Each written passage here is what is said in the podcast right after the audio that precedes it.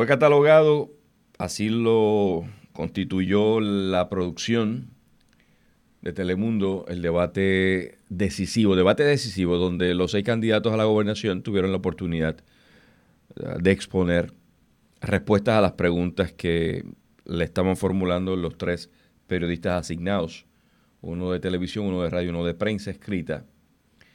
Eh, cabe señalar que la intención de ayer era, según lo definió la producción, que cada candidato tuviera la oportunidad probablemente de compartir el último mensaje formal en vivo y en directo a sus seguidores y a aquellos que pudieran todavía estar indecisos por quién, eh, por quién votar para que se convierta en gobernador o gobernadora de Puerto Rico.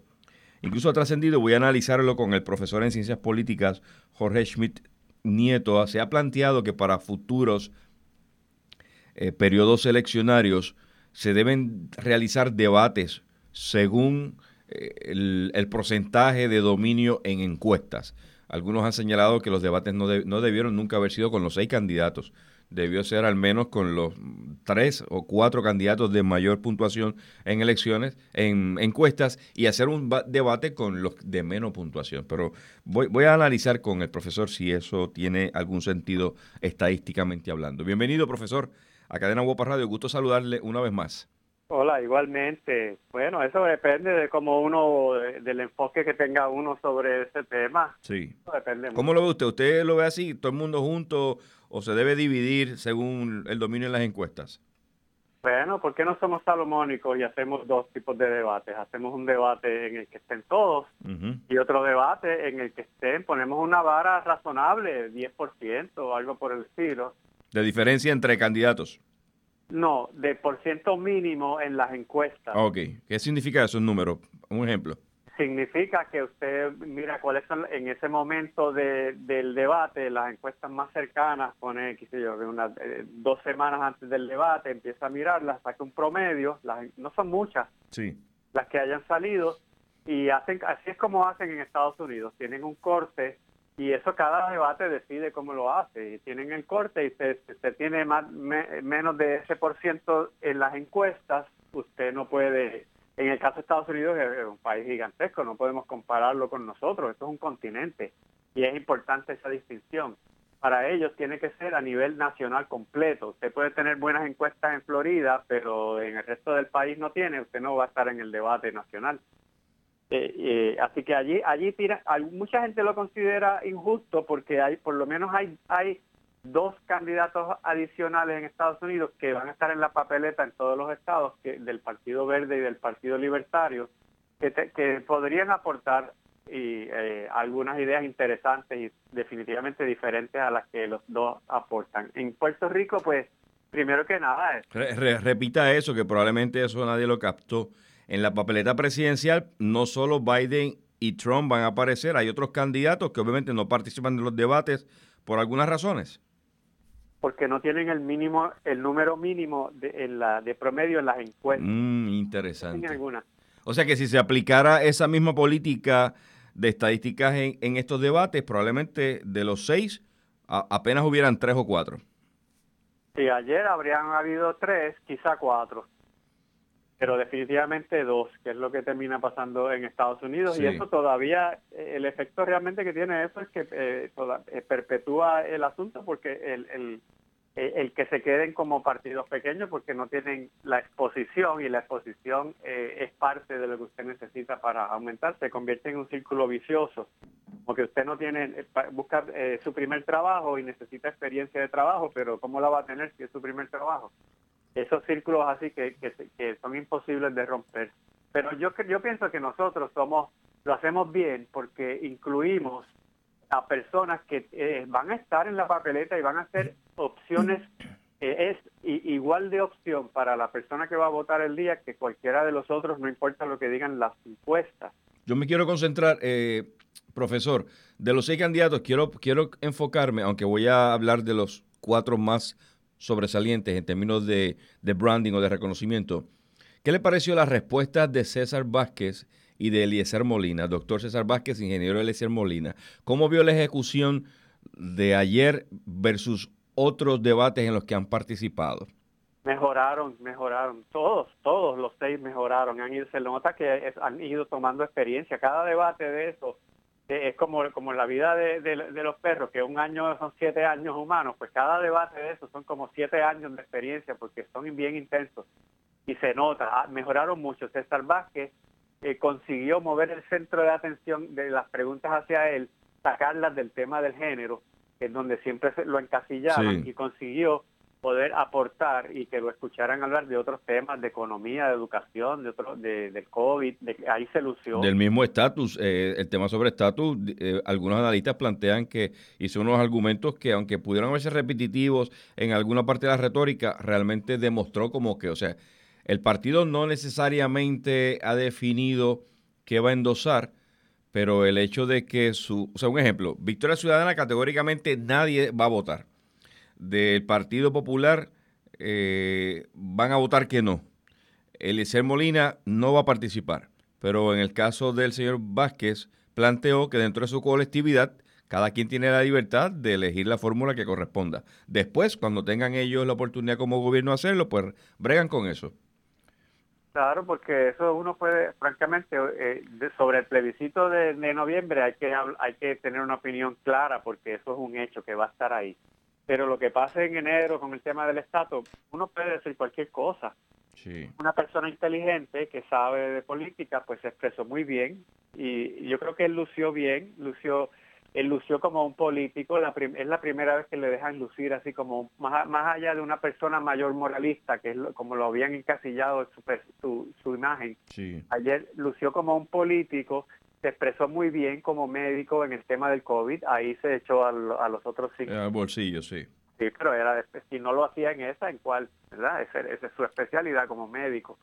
Y me parece que sentó bien la pauta del principio cuando le dijo a Rubén Sánchez que no iba a, que él iba a decidir qué preguntas escogiera. Y eso es traducido. No me voy a dedicar todo el debate a hablar de homofobia. Eso es, eso es lo que yo entendí que él les dijo. Y tal vez de todas maneras no iba a suceder, pero me parece que ahí se tomó un riesgo porque pudo haber... sí, porque pudo haber sonado altivo, pero eh, lo que usted plantea tiene lógica. O sea, me imagino que él irá como que, oye, de lo único que me pueden preguntar a mí es de perspectiva de género. O sea, yo tengo muchos años de vida para que me hablen de otra cosa y creo que ejecutó muy bien ayer. Yo tuve la oportunidad de verlo prácticamente completo, a diferencia de otros. Hay temas sobresalientes, profesor, y quiero su análisis general ya en esta parte final, las respuestas que dieron, si realmente estuvieron alineadas a, los planteamientos. El, el debate decisivo de ayer se fundamentó sobre el desarrollo económico, el COVID, la corrupción, estatus y un tema abierto para hacerse preguntas entre ellos la problemática de los adultos mayores en Puerto Rico, que yo creo que es un tema que no se habla mucho, pero sigue envejeciéndose la, población puertorriqueña y no solo eso, están llegando a la edad de retiro sin poder retirarse y tienen que seguir trabajando y eso genera una salud mental que se va también deteriorando. ¿Cómo ve usted en términos generales la, la ejecución de cada uno de ellos en esos temas? No, ese tema, ese tema último que usted señala no lo eh, fue muy por encimita en las preguntas entre candidatos y debió haber sido uno de los temas principales. Yo creo que la campaña presidencial de Estados Unidos ha demostrado que una persona que se cuida y que se mantiene bien activa en buenas condiciones puede ser productiva hasta una hasta una edad muy avanzada pero no, todo el mundo tiene ese capital para vivir como viven estos señores, ¿verdad? Biden y Trump. Eh, entonces, en los otros en los otros temas, yo creo que cada uno se mantuvo bien dentro de su libreto. Creo que ninguno y hay, hay, que evaluar entonces uno como observador si le, cuál de esos libretos le convence. Cuando digo libreto, quiero decir que lo, que la, la línea oficial y sin salirse de lo que ellos entienden que debió haber sido su estrategia. Charlie Delgado, por ejemplo, se mantuvo hablando, enfatizando el tema de, la corrupción, tratando de diferenciar al PPD del PNP, tratando de establecer que, el, que la corrupción del PNP era cualitativamente diferente a la de a la de su partido. Creo que se mantuvo esa imagen. Él necesitaba no no no dañarla, no embarrarla, porque la inercia le favorece, creo yo. ¿De quién de quién está hablando, perdón? De Charlie Delgado. Él, necesitaba, pues... Le, le, satisfizo la respuesta que le dio el periodista Sánchez cuando fue incisivo en plantear si pondría las manos sobre fuego a favor de Aníbal Acevedo Vilá? No, esa no hay una respuesta, no hay una respuesta satisfactoria para no hay, no hay manera de defender eso. No hay forma, no hay, pues, no hay manera. es evidente que es una es, un, es una, acomoda, una acomodación política con, por pura conveniencia que no se tienen respeto ninguno de los dos políticamente hablando, pero no tienen más remedio que tratar de ganar una elección y después veremos a ver qué pasa. Lo, probablemente va a tener que eh, ser, eh, si él es gobernador, eh, Jennifer González va a ser comisionada residente, por lo que estamos viendo en las encuestas y lo que nos dice el sentido común. Pero no, esa no la puede contestar. Yo creo que el, el la del estatus, cuando él la contesta, a mí, a mí me parece que, que, la mayoría de la gente no, no sabe eh, lo que él está diciendo, porque él habla de una ley, y de un artículo, y eso se pierde. Y de lo que estamos hablando es que él, él, está hablando de la ley de relaciones federales, la ley que creó el gobierno de Puerto Rico antes de leerla. Y él está diciendo que cuando le preguntan qué usted va a hacer con el estatus, eso es lo que él responde y no le hacen, no le dan seguimiento. Yo creo, yo invito a los periodistas que se, que, se lean la ley, que se lean el artículo del que habla y entonces le hagan, le pregunten porque él eh, él habla de eso y, no hay seguimiento. Profesor, la, realidad es que, y usted puede validarlo, no todos los periodistas de este país dominan el tema de estatus eh, ni de relaciones de leyes federales en ese, en ese proceso. Por eso es que muchos lo tocan y cambian inmediatamente, es un tema que requiere, como usted menciona, análisis y conocimiento del dato y de la historia. Pues yo le voy a decir lo que es. Él, él dice que el, artículo 9 de esa ley es una ley del Congreso de, de 1917.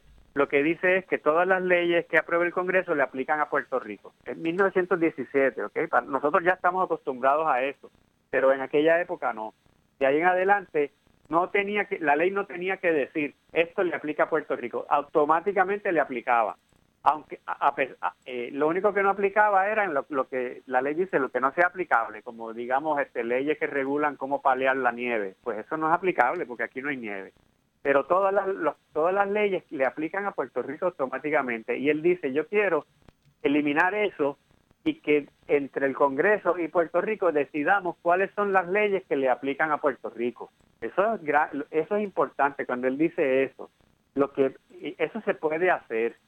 Lo que lo que lo que me parece que es un engaño es decir que si el si el Congreso aprueba una ley en la que especifica cuáles aplican y cuáles no, eso no quiere decir que está renunciando a después cambiar de opinión y decidir que ahora todas le aplican. O sea, no, no nos saca de la cláusula territorial. El Congreso sigue siendo el que tiene la última palabra.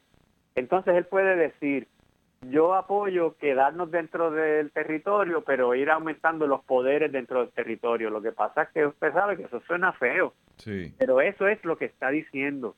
Nos quedamos dentro de la cláusula territorial y dentro de esa cláusula territorial vamos a ver que el Congreso en su eh, eh, en su magna, eh, siendo magnánimo decide otorgarnos a nosotros, pero eso ya lo pasó, eso ya pasó, eso fue en 1950. Eso ya se definió, como dicen algunos, y eso está resuelto.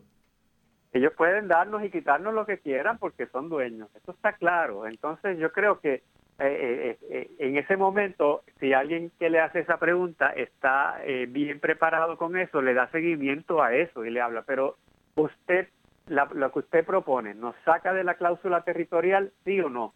Él, debería poder contestar esa pregunta. Eso, pero tampoco esa pregunta se hace, que es donde viene... Esa es, esa es la pregunta. Esa es la que hay que hacer, claro. Es la que, porque las demás fórmulas, la respuesta contundente es que sí ah, a lo mejor a mí no me gusta en la dirección que me lleva, pero no puedo decir que me está mintiendo.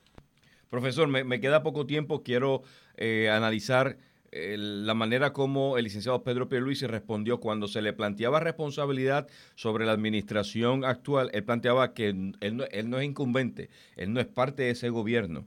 Eh, pero otros inferían de que es cierto, ese, ese gobierno incumbente no lo representa él, pero de ese gobierno incumbente hay eh, personas en la papeleta que sí van a ser parte de su próximo gobierno.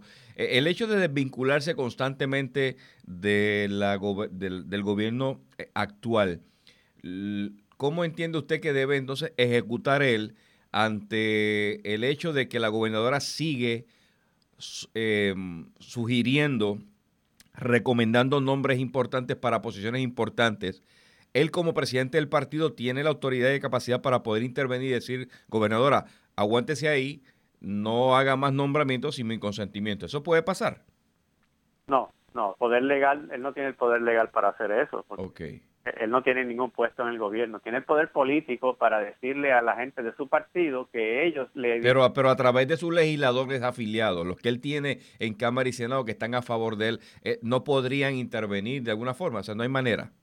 Ellos sí, pero intervienen en calidad de... De, funcionarios activos. De miembros de, la legislatura, no claro. de, miembros del partido, aunque no realmente es imposible diferenciar las dos, ¿verdad? Sí. Este, pero es que Pierluisi tiene, tiene el mismo problema que tuvo Acevedo Vilá cuando corrió la primera vez, el problema que tiene lo, eh, que tuvo David Bernier cuando usted está eh, aspirando a que su partido revalide, pero usted no es el, el, incumbente y el incumbente no está no va a revalid, no, no no está en la papeleta, porque es que no es, no es si no está en la papeleta no es porque todo el mundo lo adora, es porque le ha ido mal. Entonces usted usted tiene ese problema de que usted, esto es lo que le pasa a Pierluisi, usted usted eh, quiere tratar de, de darse crédito por lo bueno que hizo la administración de su partido, pero tomar distancia con lo malo. Y eso, eh, es, eh, al, al fin y al cabo, usted va a tener que decidir una de las dos. Y si se desliga demasiado de su gente, entonces una, ellos van a sentir que es una traición. Oiga, finalmente le pregunto, Renovación Estadista, este organismo, un movimiento, está en una campaña intensa eh, proponiendo que se derrote a Rivera Chat. Del nacimiento de ese movimiento, intentando que no prevalezca Rivera Chat en las elecciones. En, la, en la primaria se vio que hay un sentimiento dentro del, del electorado del PNP que rechaza que regrese Rivera Chat y probablemente ellos van a tratar de nutrirse de eso porque no llegó como llegaba antes. Igual hubo algunos de las personas de los, como Evelyn Vázquez llegado a él que ni siquiera entraron. Así que eso eso existe por lo menos eso sería indicio de una posible insurrección que esté surgiendo internamente entre las huestes estadistas no no, ¿No? esto es hay una gente que no le cae bien y, son PNP y no le caen bien esa Pero una campaña tan intensa como esa podría crear algún efecto en él. Claro, ya lo creó, ya lo creó, pasó raspado las primarias. Es, es muy probable que si no se hubiera dado la segunda ronda de votación no hubiera llegado. Eso es lo que vimos, porque fue un por ciento muy pequeño. Yo estoy viendo solamente, pero estaba, eh, su, su, escaño estaba en, peligro. ganar una primaria dentro del PNP para Rivera Chávez, ganarla sí, eh, típicamente es un paseo. Él sacaba una ventaja amplia. No, eso es eso es serio. Eso para él tiene que haber sido una, una sacudida y estoy seguro que ha tomado medidas para. Rápido lo hizo porque en la, en la segunda ronda aumentaron su cantidad de votos. Los expertos en el tema, no sé si coincide con ellos, plantean de que ver una campaña tan intensa en medios de comunicación eh, no se había visto en los en los cuatrenios anteriores, en el caso de él. Eh, una integración consistente eh, de, campaña a favor de él, eh, pudiera estar revelando de que está tratando de garantizar que la gente lo recuerde y, que no se quede corto. No cabe duda, no cabe duda. no se puede ser orgulloso en la política. Si, el electorado te dio un mensaje claro de que estás en, la página de Cheo pues más vale que tú hagas algo para recuperar ese electorado. Así que él, podría echarse hacia atrás y, dormirse en sus laureles de lo que, de, de, de, todos, eh, de haber llegado primero y de haber tenido ese dominio electoral enorme, pero si hace eso, se arriesga a, a, subestimar lo que está sucediendo. Así que como político astuto que es, se va a asegurar de revalidar. No, no, no tengo duda de que va a revalidar. Gracias, profesor. Siempre es un gusto poder escuchar su análisis aquí en Cadena Guapa Radio. Claro que sí, hasta luego. Profesor de Ciencias Políticas, doctor Jorge Schmidt Nieto, reaccionando aquí en Cadena Guapa Radio el debate. Desde la redacción soy Rafael Ángel Pérez Colón.